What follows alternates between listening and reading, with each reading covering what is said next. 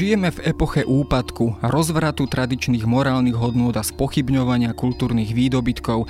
Skrátka, žijeme v dobe dekadencie. A kto je za to zodpovedný? Na koho treba ukázať prstom? A to je slovník a reč, ktorú v tej či onej podobe pozná prakticky každá generácia a s úsmevom sa nad týmito slovami môžeme povzniesť aj dnes.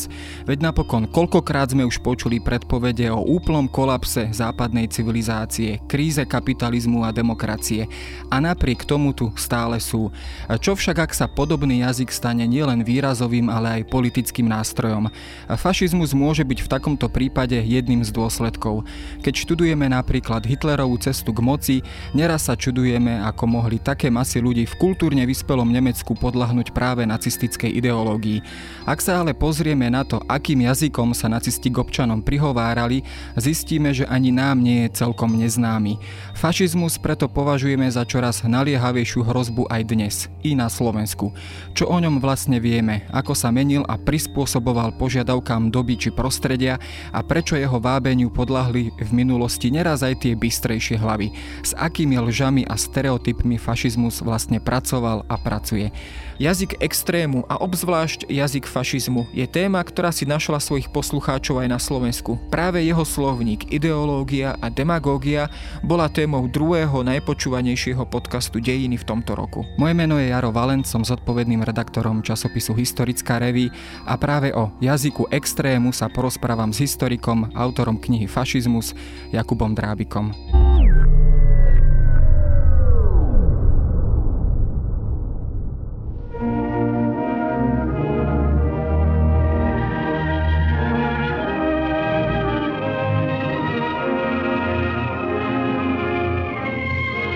Ja som v úvode naznačil taký ten jeden z najčastejších uplatňovaných stereotypov a síce taký ten apel na to teda, že sa musíme vymániť z krízy, že stojíme pred kolapsom, že tradičné morálne hodnoty, tak ako sme na ne zvyknutí, už prestávajú platiť. Trafil som sa správne, bol to výrazový prostriedok alebo stereotyp, ktorý teda používali od začiatku aj fašistické hnutia? Je to tak, je, je to presne tak.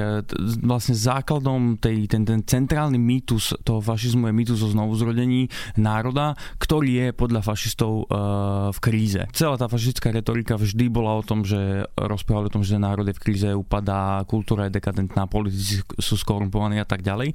No a záleží na tom, že či ten vnímaný úpadok, či ho vníma aj väčšia, väčšia populácia a len, nie len fašisti. Ak ten vnímaný úpadok je v širší, ako keby že v širšej populácii, potom začnú byť to, čo hovoria fašisti, vlastne atraktívne. Takže naozaj záleží aj na tom, že či tá krajina je v kríze, alebo či obyvateľe tej krajiny vnímajú, že, že sú v kríze, alebo že tá krajina alebo národ je v kríze. Vtedy začnú tie, tie fašistické reči, ktoré majú neustále, eh, dávať trochu zmysel.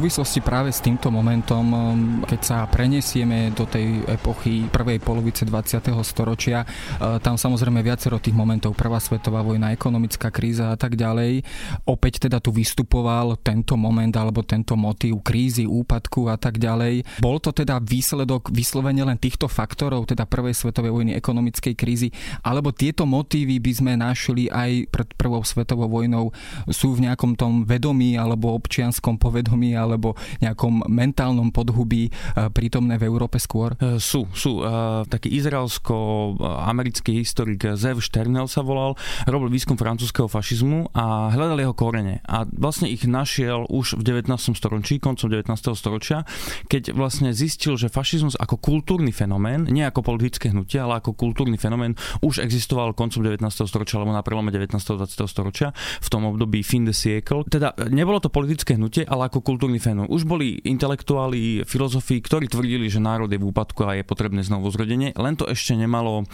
politickú podobu, nebolo to, nebolo to úplne násilné. Toto všetko vlastne e, urobila alebo spôsobila prvá svetová vojna. To bola vojna iná ako vojny do tej doby v tom, že vo vojnách predtým vo väčšine prípadov dochádzalo k tomu, že sa stretávali na boiskách nejaké armády.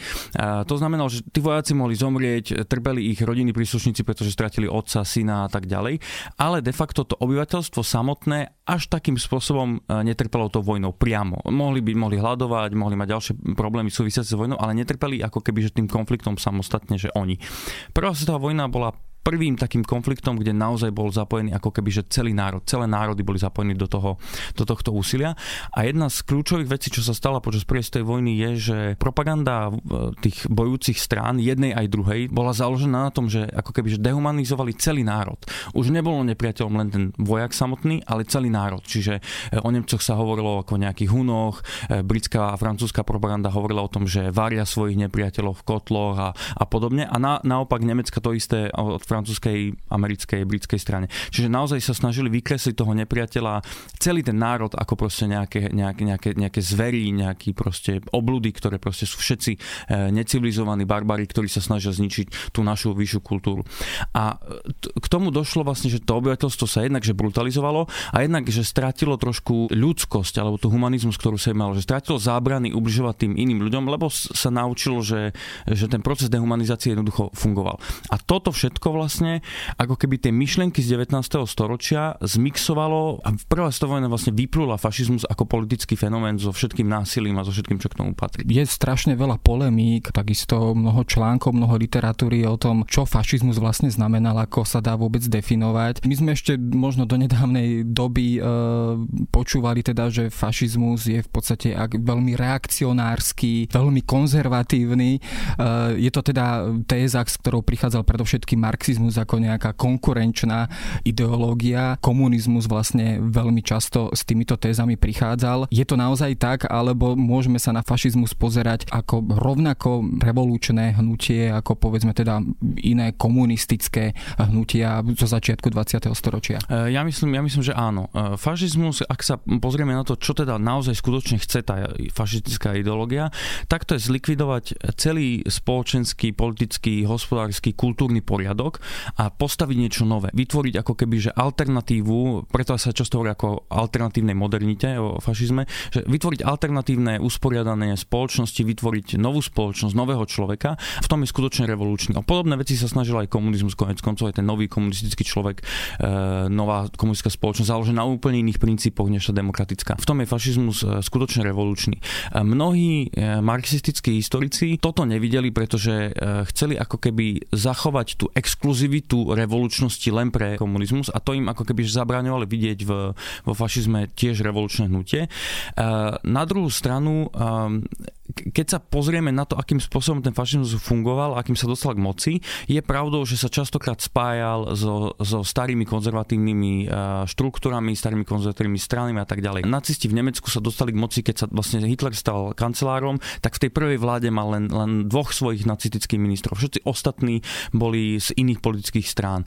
A na toto upozorňovali veľmi správne marxistickí historici, že pozrite sa, fašizmus spolupracuje s tou starou reakcionárskou eh, pravicou a tým pádom toto pre nich bolo, že aj fašizmus je reakčný a ako keby, že posledné štádium e, kapitalizmu. E, marxistickí historici v tom vidia teda, v tom ich názorom svete vidia fašizmus ako posledné štádium e, kapitalizmu, keď už tí robotníci vlastne začínajú otriasať základmi toho kapitalistického usporiadania sveta a kapitalisti, ktorí nevedia už, že čo majú robiť, tak vložia moc do rúk tomu najbrutálnejšiemu reakčnému hnutiu. Ono na tom čiastočne niečo pravdy je, ale nefunguje to ako definičné kritérium. Fašizmus naozaj skutočne je revolučný a v podstate len využíva uh, tie uh, staršie konzervatívne strany na to, aby získal moc a potom mohol prísť s revolúciou kompletnou. Fašizmus teda bol síce revolučný, ale napriek tomu sa často odvolával na symboly, veľké symboly minulosti, povedzme v prípade talianského fašizmu, to bola samozrejme rímska ríša. O stredozemnom mori sa hovorilo ako Mare Nostrum, teda našom mori, teda ako o nejakom životnom priestore pre Talianov. V symbolike nacizmu často teda stretávame tú trojku ako teda tretia ríša, teda opäť nejaké odvolávanie na nejakú slávnu symbolickú minulosť. Bolo teda fašizmus istým spôsobom snahou o nejaké obnovenie alebo prinavrátenie nejakých zlatých idealizovaných až mytizovaných časov. Pracovala s týmto zrejme fašistická propaganda. Pracovala s tým veľmi výrazne, ale fašizmus nie je snaha o návrat nejakých starých časov, len e, sa snaží ťahať inšpiráciu z týchto starých e, zlatej éry. E, fašisti vôbec všade vo svete sa snažili vytvoriť dojem, že už nejaká zlatá éra toho národa bola a že oni sa vlastne snažia prinavrátiť tú zašlu slávu toho národa. Oni s, tým, s tými historickými faktami manipulujú, ako sa im, ako sa im hodí. Čiže mnoho z tých ich výtvorov, hej, že ríša, zlatý, zlatá éra a tak ďalej, sú len mytologické veci. Skutočne talianskí fašisti sa snažili vybudovať taký ten kult toho, že my budujeme novú rímsku ríšu. Teda nie úplne sa chceme vrátiť k tým časom, ale inšpirovať sa e, tou rímskou ríšou. Oni vytvorili aj celý koncept vlastne dejín, taký fašistický koncept dejín, že vlastne tie hodnoty západorímskej civilizácie sa cez Talianov, konkrétne cez talianský národ, preniesli cez renesanciu, ktorú oni videli ako prvý taký, také znovuzrodenie, lebo však konec koncov renesancia je svojím spôsobom nejakým znovuzrodením starých ideálov. A že toto sa postupne presunulo a že fašizmus ako taký v Taliansku je vyvrcholením uh, dejín vôbec. Zároveň teda sa snažili, ako si spomínal, to Mare Nostrum, Stredozemné more po, pomenovali rovnako ako Rímania. Uh, začali s novým kalendárom, začali oslavovať staré rímske sviatky. Na školách sa zase začala učiť latinčina. Mussolini zaviedol Decenale, to boli uh, oslavy, každých 10 rokov oslavy, podobne ako rímsky cisári oslavovali každých 10 rokov mali veľkú, veľké oslavy. Tak toto urobil aj Mussolini v roku 32, vlastne otvoril veľkú výstavu fašistickej revolúcie, teda presne 10 rokov potom, čo v 22. prevzal moc a s týmto ďalej chceli, chceli pokračovať. Založili nový kalendár, no, nový, nový letopočet, ktorý sa v rímskych číslicach písal a podobne. l'onore e il privilegio di ospitare nel vostro mare le forze navali dell'Italia fascista.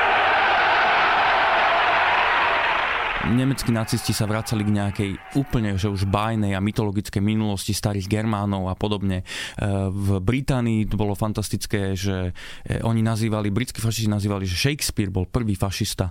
To, to bolo pre nich, že to bola zlatá éra, vracali sa k obdobiu Tudorovcov, oslavovali Drakea ako piráta, že to bol skutočný fašista, lebo bol jednak že vzdelaný a jednak, že, že dokázal dobíjať svet a tak ďalej. E, na Slovensku to malo podobu v tom, že sa, sme sa vracali k nejakým doslova vymysleným vymysleným mytologizačným, proste mytologickým veciam ako Pribinovo kráľovstvo, Král Svetopluk a podobne. Aj, aj dodnes vlastne k tomuto. Čiže ten mýtus o znovuzrodení funguje jednak ako keby že obroda toho národa, ktoré je v úpadku a zároveň je to mýtus o znovuzrodení nejakej zašlej slávy, zlatej éry toho fašizmu, že oni prinášajú novú zlatú éru, ktorá už bude trvať väčšine. Samozrejme ten kult nejakej obnovy, znovu zrodenia, ten je zrejme príťažlivý predovšetkým pre mladšie generácie. Je v tom teda zrejme asi nejaký elán alebo teda nejaký drive predovšetkým a tie potreby alebo požiadavky mladosti, nájsť nejaký zmysel e, vo svojom živote, nejaké zaradenie.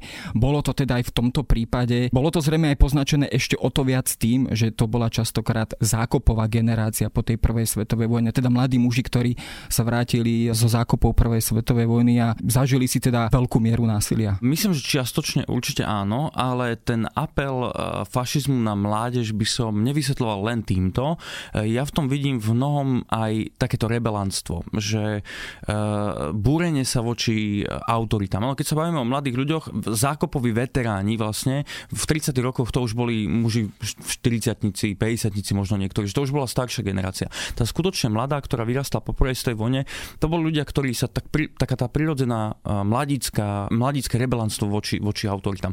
To naháňalo fašistom veľa hlasov. Navyše fašizmus v tej dobe vyzeral ako e, progresívne e, hnutie budúcnosti. A keď sa pozrieme na Európu v medzivojnom období, tak liberálna demokracia je vlastne že na veľkom ústupe. A tá atmosféra, ktorá je vytvorená v tej medzivojnom období, je ako keby, že budúcnosť je buď komunizmus, komunistická alebo fašistická. Že to sú ideológie, ktoré zvíťazia v budúcnosti a liberálna demokracia je niečo, čo už je staré a odumiera. Čiže skôr toto by som videl ako taký apel voči, voči tej mládeže. A myslím si to kvôli tomu, že ako náhle sa dostali fašizmy k moci, či už sa teda v Taliansku stal fašistický režim alebo v Nemecku nacizmus, tak znova to bola mládež, kto bol proti tomu režimu. Že tá mládež, ktorá pred pár rokmi podporovala nacistov, volila, bola členmi Hitleru a tak ďalej, už keď boli tie režimy ustanovené, znova začína byť mládež ten, kto je vlastne takým ohnívkom odporu. Ak sa pozrieme na treba nacistické Nemecko a hnutie odporu, ako boli Edelweiss ten Weisserose, Swingjugend, to všetko boli mladí ľudia, ktorí proste nesúhlasili s tou ideológiou. Čiže e, skôr toto si myslím, že, že je príťažlivé pre tých mladých ľudí. Navyše mladí boli, aj dnes sú, aj, aj vždy boli, aj vždy asi budú e, politicky neskúsení, že, že nevedia úplne celkom, ako to v tej politike funguje a majú väčšiu tendenciu skočiť na lacné, e, jednoduché riešenia, lacné hesla, než človek, ktorý už je skúsený, ktorého už oklamali niekoľkokrát takýmito lacnými heslami, tak už na nich znova neskočí. Ale mladí nemajú túto skúsenosť, čiže aj preto myslím, že ten apel fašizmu funguje na mladších dobre. To je zrejme tá reál politika, ktorá teda tie pôvodné očakávanie nejakým spôsobom modifikuje. Ty si ale spomínal, že v tom období sa zdali na prvý pohľad ako dve hlavné hnutia, dve hlavné sily, ktoré formujú nejakú politickú realitu komunizmus a práve fašizmus. Komunizmus pracoval práve s tým tzv. triednym vedomím, e, konfliktom tried. S čím pracoval fašizmus? Bolo teda to vyhradne len to nacionálne, národné apel na čistotu národa? Presne to si vlastne pomenoval. Rozdiel medzi komunizmom a fašizmom je to, že, že komunizmus sa snaží apelovať na tú triednu príslušnosť, teraz robotníci sa stanú tou elitou, ktorá proste posunie ten vývoj dopredu a fašizmus sa koncentruje vyložene na národ. Komunizmus je internacionálny, jemu nejde o nejaké národy, alebo teda aspoň mal by byť, e, deklaruje tak, e, tá ideológia komunistická a e, fašizmus je zameraný vyložene na, na národ. Ja by som sa ešte možno vrátil, už sme to tak akože načrtli v tých prvých otázkach, otázkach. Ide o to, že keď sa pozrieme na koniec 19. začiatok 20. storočia, tak sa pozeráme na éru e, obrovského vedeckého pokroku a e, mnohé dogmy, či už náboženstve, náboženské alebo nejaké konzervatívne, boli vlastne rozobrané na, na súčiastky. Najmä úplne, že obrovský vplyv mala Darwinová teória evolúcie, ktorá vlastne rozbila to všetko, v čo kedysi verili proste ľudia. A keď sa pozrieme napríklad na nejakého aj farmára, kde si v Prusku, ktorý celý život pracoval na farme, jeho otec tam pracoval, jeho dedo, celé po generácie jeho rodina pracovala na nejakej farme v nejakom prostredí, mala zakonzervované nejaké hodnoty, nejaké videnie sveta, názorové spektrum. A teraz tento farmár eh, v tej modernej dobe, kde zrazu existoval telefón, bežne videl balóny na oblohe a tak ďalej, sa musí presunúť do mesta. Do, tá urbanizácia v koncom 19. storočia sa začínala veľmi zrýchlovať a on začne začne pracovať e, v nejakej továrni a zrazu sa ako keby, že je taký vykorenený z toho svojho pôvodného sveta, čo do veľkej miery e, funguje, že, že začne sa báť, začne pocitovať takú úzkosť a to vlastne prináša tá nová doba. Preto sa mu zdá všetko dekadentné, lebo ne, nedokáže ako keby, že pochopiť to, že, že ten svet sa enormne zrýchluje a on je vykorenený jednoducho z toho svojho starého sveta. A preto ten apel komunizmu a fašizmu je taký, že, že obidve tieto ideológie dávajú uh, ako keby, že návod tomu človeku, uh, nový hodnotový rámec, nový systém, usporiadanie sveta, v ktorom on, jemu je jasné, kde je jeho miesto. Liberálna demokracia vám nedá ako keby že návod na život. Ona povie, že vy sa rozhodnite, kde je vaše miesto. Je to na vás a máte slobodu a zároveň aj zodpovednosť. V komunizme a fašizme je to o tom, že fašizmus a komunizmus presne vedia, kde je vaše miesto a vám to povedia. Čiže vás vlastne e, takú tú neistotu, že kde vlastne patrím, čo by som mal robiť, vám zoberú. Zároveň vám zoberú slobodu, ale zároveň vás zbavia zodpovednosti. A toto bolo veľmi lákavé pre mnohých ľudí a, to dnes vlastne je. Častokrát mnohí politológovia alebo aj filozofi hovoria v súvislosti s takýmito uh, hnutiami, ideológiami ako o úteku e, od slobody alebo zo slobody, teda strach z nejakej osobnej zodpovednosti. Keď zostaneme pri tejto myšlienke a pri povedzme závere 19. storočia, tam sa teda častokrát hovorí o fašizme alebo komunizme ako o výsledku nejakej krízy z modernity alebo frustrácie z modernity. Myslím, že ty si ho tiež rovnako v knihe spomínal Karla Gustava Junga, účňa Zigmunda Freuda, ktorý to tak trošku psychologicky rozoberal, teda že kedysi možno v tom stredoveku sme tu mali nejaký ucelený obraz sveta, ktorý nám poskytovala povedzme katolícka církev, takéto základné nejaké teologické presvedčenie, nejaký e, obraz sveta. Toto bolo teda rozobraté na súčiastky, ako si spomínal. Bol to teda ten strach z osamelosti, nejakej, nejaká atomizácia spoločnosti, ktorá ľudí nakoniec viedla k tomu, čo mnohí teda nazývajú ako nejaké náhradné náboženstvo alebo politické náboženstvo. Mm-hmm. Je tá definícia správna? E, ja myslím, že, že to platí. E, že to, o tom, čo sme hovorili, to vykorenenie toho človeka človeka zo spoločnosti vlastne fašizmus a aj komunizmus mu dali tento, tento svet, v ktorom sa on vedel, vedel nájsť. A mnohí politi- politológovia a historici v talianskej histórii Emilio Gentile s tým prišiel, že nazval fašizmus politickým náboženstvom. U nás výborný slovenský politológ Tomáš Zálšak to nazýva náhradným náboženstvom, pretože je to pravda, oni tak fungujú tie e, fašistické režimy, aj komunistické konec koncov, že vlastne vytvoria názorový svet a ten človek, jemu dajú dejinotvorné poslanie, miesto vo svete, že ten človek, ktorý bol vlastne tou modernosťou, modernou spoločnosťou vykorenený a hľadá sa, nevie, že čo je vlastne jeho poslaním v živote, tak fašizmus a ako zároveň komunizmus mu presne povedia, že tvoje miesto je tu, toto je tvoj návod na život, toto máš robiť. To je veľmi, veľmi, veľmi príťažlivé. Takže áno, oni istým spôsobom fungujú ako politické náboženstva, majú svoju, svoju symboliku, svojich ako keby, že mesiaštvo je tam prítomné, že naozaj toto je veľmi silný, veľmi silný aspekt a oni ako keby, že nahrádzajú to náboženstvo, tie pôvodné vzorce, staré pôvodné hodnoty nahrádzajú novým. V praxi samozrejme e, to kresťanstvo malo ešte stále v Európe v medzivojnom období veľmi silné postavenie, takže Mussolini napríklad úplne nemohol že zrušiť cirkev a začať presadzovať tie fašistické ideály. Musel sa nevyhnutne dohodnúť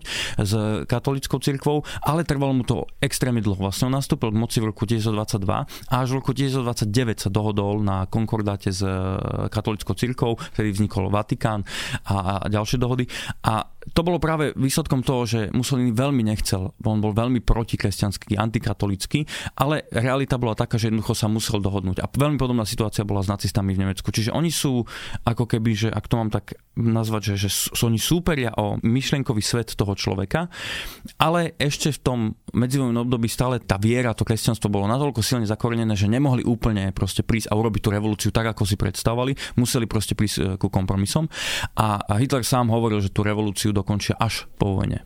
Kamarát, woher stammst du? Aus Friesenland. Und du, Kamerad? Aus Bayern. Und du? Vom Kaiserstuhl. Und du? Aus Pommern. Und aus Königsberg. Aus Schlesien. Von Devoterkant. Vom Schwarzwald. Aus Dresden. Von der Donau. Vom Rhein. Und von der Saar. Ein Volk, ein Führer, ein Reich, ein Land. Keď si potom už tieto modely, myšlienkové modely realizujeme v praxi a teda keď ich fašisti aj realizovali v každodennej politike, už keď sa dostali k moci, k čomu to konkrétne teda viedlo? Keď by sme prijali aj povedzme teda tú predstavu, teda, že aj fašizmus bol istým spôsobom náhradným náboženstvom, malo to prvky potom aj takého sektárskeho správania, správania s predstavami o nejakej výlučnosti, očiste a takisto nepriateľstve nejakých teda tajomných alebo viac alebo menej známych nepriateľov. Rozhodne, rozhodne. A fašizmus je vlastne ideológia, ktorá je veľmi dobre robí to, že vytvára akúsi komunitu ľudí. A hlavne pri mladých ľuďoch to funguje, že, že sa vytvárajú tie mládežnícke organizácie, ako aj v minulosti, aj, aj dnes. Ľudová mládež je presne príkladom toho, že jednak dá tomu mladému človeku miesto vo svete, vysvetlí mu jeho úlohu a misiu, dejinotvorné poslania, ak chceme, a zároveň mu dá komunitu ľudí, ktorí sú, ktorými môže zdieľať svoje názory, môže sa socializovať a tak tak ďalej. A toto je veľ, veľmi silné a to funguje aj na národnej úrovni. Že ten fašizmus vlastne vytvorí pocit, že všetci sme príslušníkmi nejakej národnej pospolitosti. Volksgemeinschaft v, v nacistickej ideológii. A každý, kto do nej e, nepatrí, je vlastne náš nepriateľ, od ktorého treba tento národ e, očistiť. Takže to, toto je úplne kľúčová, kľúčová vec, to vytváranie e, pocitu, že, že prináležím k nejakej komunite. A to je hrozne dôležité práve, keď sme sa bavili o tej vykorenenosti, že ten človek ako keby že nikam nepatrí, dovtedy som patril, neviem, nejakom cisárovi, mal som nejakú vieru a zrazu toto všetko, o toto všetko som prišiel a hľadám, že čo by mi ako keby že dávalo zmysel. A toto robia fašisti veľmi dobre, že vlastne prídu a povedia tomu človeku, že tvoja identita by sa mala v prvom rade skladať z toho, že si príslušníkom národnej pospolitosti, si lepší než ostatní, všetci ti škodia, všetci sa snažia e, zničiť tvoj národ z nejakého dôvodu a ty musíš stať ako proste prvý e, vojak, ktorý bráni svoj národ. A toto je, toto je vec, ktorou sa veľa ľudí vie veľmi rýchle stotožniť. Keď keď hovoríme o fašizme, tak musíme samozrejme hovoriť o násilí. Konec koncov tá bilancia je strašná. Niekoľko miliónov alebo desiatky miliónov obetí bolo násilie aj tou deklarovanou hodnotou alebo deklarovaným ideálom už v tej samotnej fašistickej propagande? Násilie je veľmi výrazne prítomné vo fašizme a vôbec vo, vo všetkých fašistických hnutiach. Ja ho nepovažujem úplne za definičné kritérium, preto aj vlastne v tej svojej definícii hovorím, že z pravidla násilím dochádza k tej e, očiste, ale nemusí to platiť univerzálne. Boli hnutia, ktoré aj keď boli násilné, tak napríklad neboli, že imperialistické, nemali expanzívne plány. E, Britská únia fašistov, tá, tá nemala žiadne ako keby, že nároky na ďalšie územia. Československý fašizmus, národný obec fašistická rovnako. Tá, ten vlastne český nacionalizmus e, získal po prvej vojne všetko, čo, čo si vôbec sníval. Niekedy mal vlastný štát, relatívne veľké územia a tak ďalej. Čiže tie potreby boli ako keby že saturované a oni nepotrebovali ďalšie územia. Čiže ten, ten fašizmus nebol expanzívny, nebol expanzionistický, imperialistický, ale zároveň bol, bol, bol násilný, pretože vôbec v tej ideológii fašizmus sa snaží o očistu národa a v tom vlastne je zakorenená aj tá genocida. Každý fašizmus nevyhnutne dospeje ku genocide, pretože ak chceme očistiť národ, nejak musíme proste tých nepriateľov, nejak sa ich musíme zbaviť.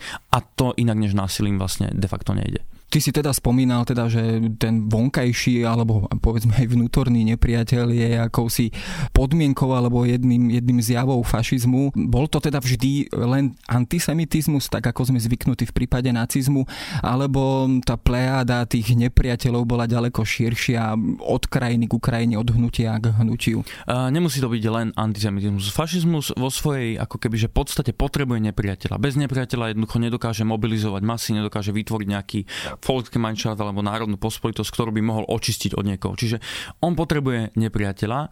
Je de facto v podstate jedno, že kto tým nepriateľom je. Najčastejšie sú to skutočne Židia, ale to má súvisí s iným vlastne s historickým vývojom, nie s fašizmom ako takým. Fašizmus môže existovať aj e, ako e, ideológia, ktorá má iných nepriateľov. Napríklad talianský fašizmus spočiatku nebol antisemický, dokonca mnoho Židov financovalo Partito Nacionale fašista, teda tú, tú Mussoliniho stranu. E, boli dokonca aj členmi tej strany, pretože mali iného nepriateľa. Talianský fašizmus nedefinoval národ na základe rasy, definoval na základe takých kultúrnych kritérií. Čiže ak ten, dajme tomu, že Žid vedel taliansky, eh, alebo mohol to byť ktokoľvek slovinec, chorvát, akákoľvek menšina, ak oni vedeli taliansky, mali nejakým spôsobom potaliančené meno, chodili na špagety a pizzu a, a, a správali sa proste ako Taliani, tak mohli byť súčasťou e, tej národnej pospolitosti a nepriateľ bol inde. Nepriateľ mohol byť medzinárodný finančník, mohli to byť e, liberáli, dnes máme nepriateľov slnečkárov, kaviareň a podobné proste výtvory. Môže ten nepriateľ ktokoľvek. Najčastejšie sú to ale, ale bohužiaľ bol skutočne Židia.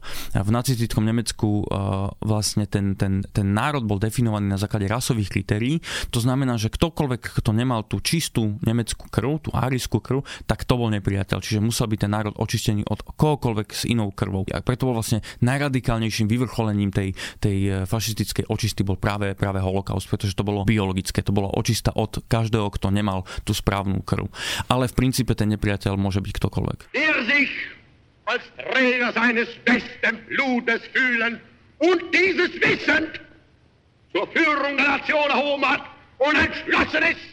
Diese Führung zu behalten, wahrzunehmen und nicht mehr abzugeben. V súvislosti práve s rasou alebo rasovými kritériami sa teda hovorí, áno, že nacizmus ich doviedol do úplných dôsledkov práve aj z toho dôvodu, že ten režim bol totalitný, teda mal kontrolu nad všetkými zložkami nielen verejného života, ale v podstate aj súkromného života. E, je práve táto totalita alebo totalitný záber, totálny záber podmienkou fašizmu alebo je to len výsledkom alebo je to len vlastnosťou nacizmu ako, ako nejakého poddruhu druhu? Eh, je to súčasťou všetkých fašizmov, ale záleží na tom, ako definujeme totalitarizmus alebo totalitný štát. Pretože skutočne totalitný štát a skutočný totalitarizmus je vlastne nemožný. To je nedosiahnutelná utopia. Jednoducho nikdy sa nepodarí štátu alebo nejakému režimu kontrolovať úplne všetkých obyvateľov a mať úplne všetkých obyvateľov, že vždy každú minútu pod kontrolou. Vždy tam bude niekto, kto bude len premýšľať nad tým, že možno ten režim nie je správny. Vždy tam bude nejaká opozícia. Vždy budeme mať nejaký voľný čas, ktorý nebudeme dedikovať e, práci pre režim. Jednoducho, totalitný štát ako taký je, je utopia, ktorá je nedosiahnutelná. Ale všetky fašizmy, ktoré sa dostali ako k, k moci, teda režimné, nielen hnutie, ale v režimnej fáze, sa snažili o totalitné ovládnutie e, spoločnosti. Nacisti hovorili bežne, že, že jediný, jediný moment, keď NSDAP, keď strana nemá mať kontrolu na Nemcov, je, keď Nemec spí. Že jednoducho naozaj preto vytvárali rôzne združenia, e, krúžky, e, mládež mala Hitlerjugend s miliónom aktivít, pre dospelých tu bolo Kraft Freude, teda tá organizácia, ktorá má na starosti výletné aktivity, organizovali sa výlety do lesa, prechádzky autom a, a podobne. Čiže naozaj oni sa snažili kontrolovať to obyvateľstvo úplne celý čas. Pretože nechceli dopustiť, ak tom tak úplne že zjednodušene povedať, nechceli dopustiť, aby ten človek sa nudil. Pretože keď sa človek nudí, začne rozmýšľať nad rôznymi vecami a začne sa pýtať otázky, že či je to dobré, že ten Hitler o všetkom rozhoduje, či by nemala byť nejaká pluralita strana a tak ďalej. A tomu sa oni snažili zabrániť. Jednoducho, dáme vám toľko aktivít, aby ste sa nikdy nenudili a mali sme vás úplne totálne pod, pod kontrolou. Čiže ani, oni sa naozaj skutočne snažia o totalitu, ale nikdy to nedosiahnu, pretože to nie je možné. Povedali sme si o takom tom podhubi alebo tých stereotypoch, ktoré viedli k vzniku tohto hnutia. Povedali sme si o tej politickej praxi, s ktorou fašizmus neskôr fungoval. E, s čím ale on reálne lákal ľudí, teda s akou tou poslednou, konečnou, najvyššou víziou, keď to poviem až takto možno náboženskou terminológiou, s čím on lákal ľudí. V prípade komunizmu máme to možno celkom jasno, to je tá bestriedná spoločnosť, ktorej netreba ani peniaze, všetci si budeme rovní, každému bude nadelené podľa podľa jeho potrieb a podobne. Mal niečo podobné aj fašizmus? Uh, nemal. Ja si myslím, som presvedčený, že nemal za, za 15 rokov štúdia som vlastne na, nenašiel ani jedného fašistického filozofa, ktorý by mal že komplexnú, detálne rozpracovanú filozofiu toho, že čo je vlastne cieľom toho fašizmu. Fašizmus totiž to nie je o nejakom racionálnom uvažovaní. Fašizmus je o emóciách.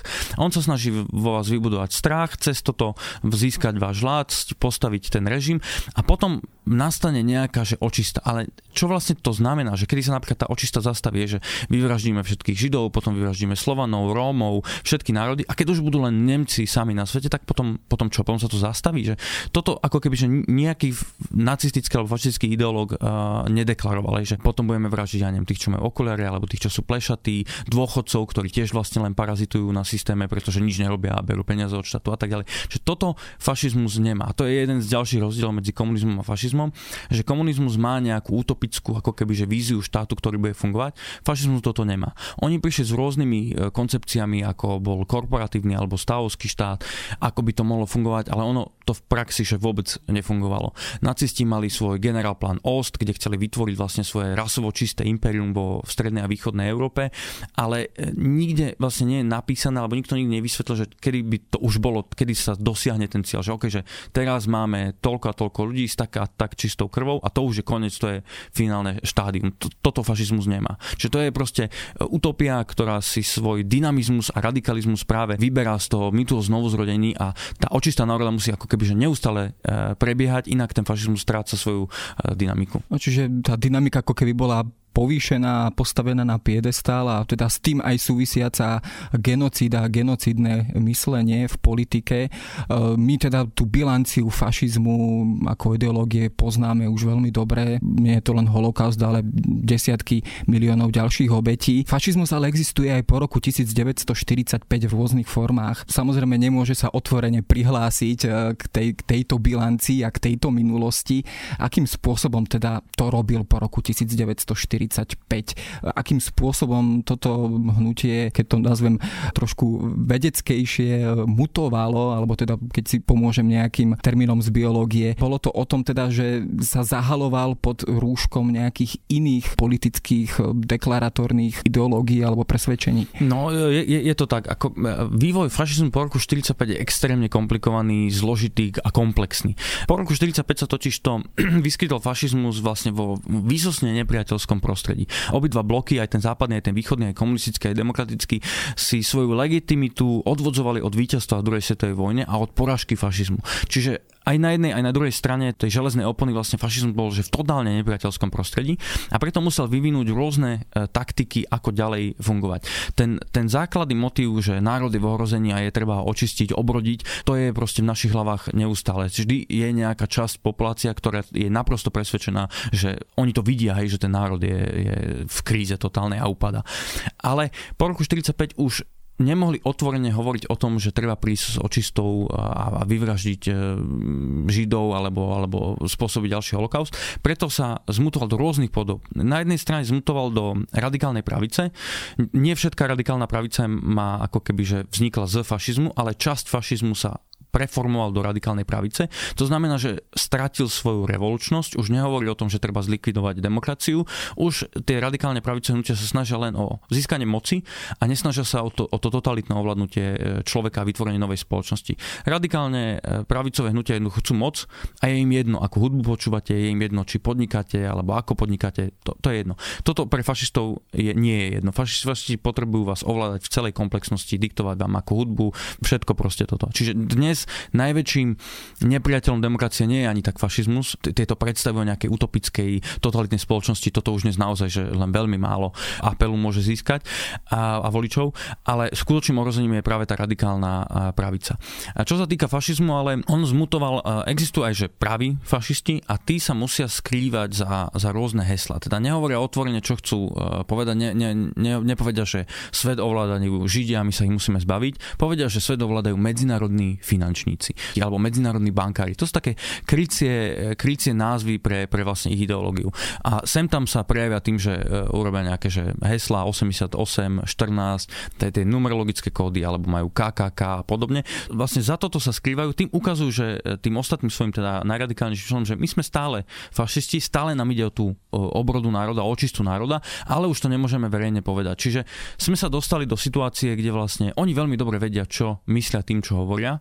My všetci veľmi dobre vedieť, vieme tiež, čo tým, čo tým myslia, ale otvorene to nemôžu povedať, lebo právne by to bolo napadnutelné a malo by to pre nich vlastne e, následky. Čiže hlavne je dôležité, že, že veľa z fašistov je presvedčených, že oni fašisti nie sú, pretože nerozumejú tomu, že čo je fašizmus, nerozumejú tomu e, mýtu o znovuzrodení národa a sami seba titulujú ako ja neviem, konzervatívci, vlastenci, patrioti a podobne a tvrdia o sebe, že, že nie sú fašisti, lebo vôbec tento to slovo ako také fašizmus po roku 45 je už také tabu, že nikto nechce byť označený za fašistu, pretože vieme, že to je proste tak negatívne, tak negatívny pojem spája nám s tým e, holokaust, vojna a tak ďalej, že nikto nechce byť fašista. Čiže on funguje, stále ten mýtus o znovuzrodení stále funguje v našich mysliach, ale už to nevoláme, už to nevoláme fašizmus. Na záver posledná otázka. Samozrejme s fašizmom sa stretávame aj dnes, konec koncov hovorí sa o jeho náraste e, nielen teda na Slovensku, ale aj všeobecnejšie v Európe. Čo by možno pomohlo pri nejakom potláčaní alebo aké riešenie by sa ponúkalo? Pomohla by práve možno takéto odkrývanie jazyka fašizmu, vysvetlenie aj možno tým sympatizantom, ktorí nie úplne vedia, že teda o čo sa vlastne v prípade tohto hnutia alebo týchto hesiel jedná? To je otázka za, za milión eur. E, ne, nemám na ňu úplne celkom e, odpoveď. Keď som vlastne písal tú svoju knihu, tak som tam na použil štyri hnutia, príklady štyroch hnutí. Dvoch, ktorí sa dostali k moci, Taliansko a Nemecko, a dvoch, ktoré boli neúspešné úspešné. A zásadný rozdiel vidím v tom, že akú dôveru mali demokratické inštitúcie. V krajinách, kde ľudia verili tomu, že demokratické inštitúcie fungujú, že ten štát nejakým spôsobom akože funguje a dokáže sa o nich postarať, vtedy nevolili fašistov a, a vlastne ani komunistov a tá demokracia sa udržala. Tam, kde začali strácať dôveru voči demokratickým inštitúciám, eh, tam sa dostal k moci fašizmus. Čiže to je podľa mňa úplne kľúčová vec. A z toho vychádza mnoho ďalších. Z toho vychádza, že musíme vzdelávať a vysvetľovať, čo je fašizmus. Z toho vychádza to, že naozaj tú korupciu a, a problémy Slovenska, ktorým sme každý deň e, konfrontovaní, toto treba nejakým spôsobom riešiť. Ak budeme riešiť naše problémy a bežná populácia uvidí, že, že vláda a parlament a ďalší sa jednoducho naozaj pracujú na tých riešeniach a že môžu dôverovať štátnym inštitúciám, môžu dôverovať e, justícii, môžu dôverovať policii, e, dostanú lekára, ak budú chorí, ich deti v školách budú jednoducho dostávať adekvátne vzdelanie. Potom nebudú mať dôvod voliť fašistov ani komunistov, pretože uvidia, že demokracia funguje. Čiže toto je, toto je liečenie, ale nejaké jednoduché riešenia, že urobme toto a už sa zbavíme fašizmu, na to jednoducho neexistujú. Toto je všetko dlhodobý proces, ktorý je náročný a bolestivý. No a samozrejme je to debata pre iných, ktorí sú možno povolanejší, alebo možno žiaľ Bohu aj menej povolaní. Každopádne e, je to problém, s ktorým sa budeme musieť v najbližších rokoch vysporiadať. Ďakujem za debatu. Ja ďakujem za pozvanie.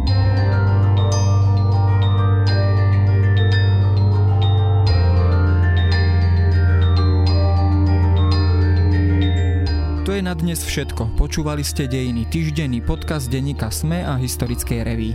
Podcast Dejiny vychádza každý týždeň v nedelu. Prihláste sa na jeho odoberanie vo svojej podcastovej mobilnej aplikácii na platformách Google Podcasty, Apple Podcasty alebo v službe Spotify.